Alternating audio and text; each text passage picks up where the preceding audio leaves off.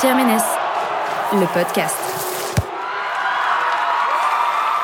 Douzième victoire consécutive donc pour le PSG, qui a pourtant vécu une semaine bien pourrie, hein, avec euh, on a commencé par Neymar qui risque 50 tôles en Espagne, euh, Verratti qui se fait choper bourré à 3h du matin dans la nuit de mardi à mercredi, et la fameuse enquête de Mediapart euh, qui dit qu'il y a eu des connivences entre Gianni Infantino et Michel Platini pour atténuer les sanctions contre le PSG.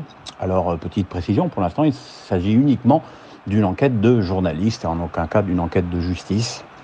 Mais je pense que si tout cela devait se concrétiser, il faudra un jour que le PSG décide à attaquer le fair play financier à la Cour européenne de justice. Et tout le monde sait qu'à partir de ce moment-là, Paris gagnera.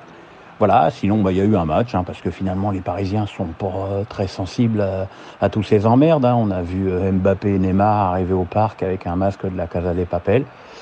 Et puis euh, un match que les Parisiens ont écrasé de leur domination, pas toujours très constructive au niveau de, des occasions, avec un Neymar qui s'est beaucoup empêtré dans des séries de dribbles, mais euh, un Paris euh, qui a totalement dévoré l'attaque de Lille, pourtant si prolifique depuis le début de la saison. Euh, il a fallu une énorme connerie de Kerrer avec une main absolument inutile dans la surface pour que Lille réduise le score dans les arrêts de jeu, mais Paris avait pris la, Paris avait pris L'avantage, ah, je cherche mes mots, je cherche mes mots, c'est la pression, c'est le trac.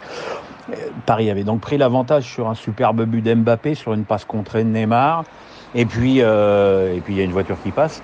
Et puis euh, derrière Neymar, euh, après une 2 de Mbappé qui marque d'un tir au premier poteau légèrement contré. Voilà, 12e victoire en, en, 12 matchs pour le PSG qui a plutôt bien préparé le match de Naples, j'ai trouvé la défense euh, assez cohérente. Alors je ne sais pas si Kerrer, qui me paraît quand même toujours être le maillon faible dans cette position, sera remplacé par Kim Pembe, qui manque un peu de compétition et de confiance aussi depuis quelque temps.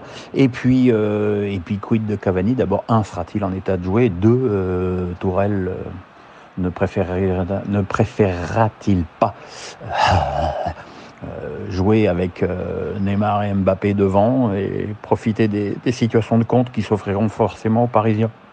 Il est évident que si Cavani est apte à jouer et qu'il n'est pas titulaire à Naples, eh ben, il sera certainement perdu pour toujours pour le PSG.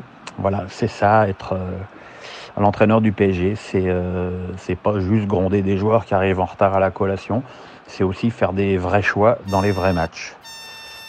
Voilà, c'était mon deuxième podcast. Alors je rassure les grincheux, euh, tous ne seront pas sur le PSG, même si le prochain sera certainement après PSG Naples. Voilà, euh, je vous embrasse et à bientôt. Ciao, ciao.